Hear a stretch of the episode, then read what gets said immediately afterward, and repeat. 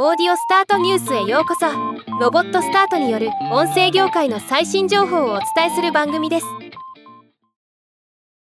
ストリーミングプラットフォームを北米で展開するライブワン子会社のポッドキャスト配信ネットワークポッドキャストワンがついにナスダック上場しました。関係者の皆様おめでとうございます。今日はこのニュースを紹介します。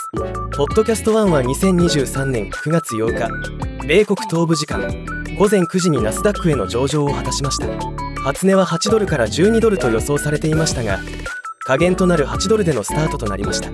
時価総額は2億ドル予想でしたが2億3000万ドルに達しました。日本円でおよそ340億円となります。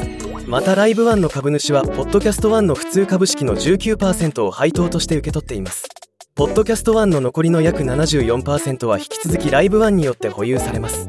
公開直後の動きではライブ1株主が新たに取得したポッドキャスト1の株式を保有するのではなく売却する動きとなったため株価は下落傾向となりました。 PodcastOne 親会社の LiveOne の CEO ロバート・エリン CEO は今はこの会社にとってエキサイティングな時期である。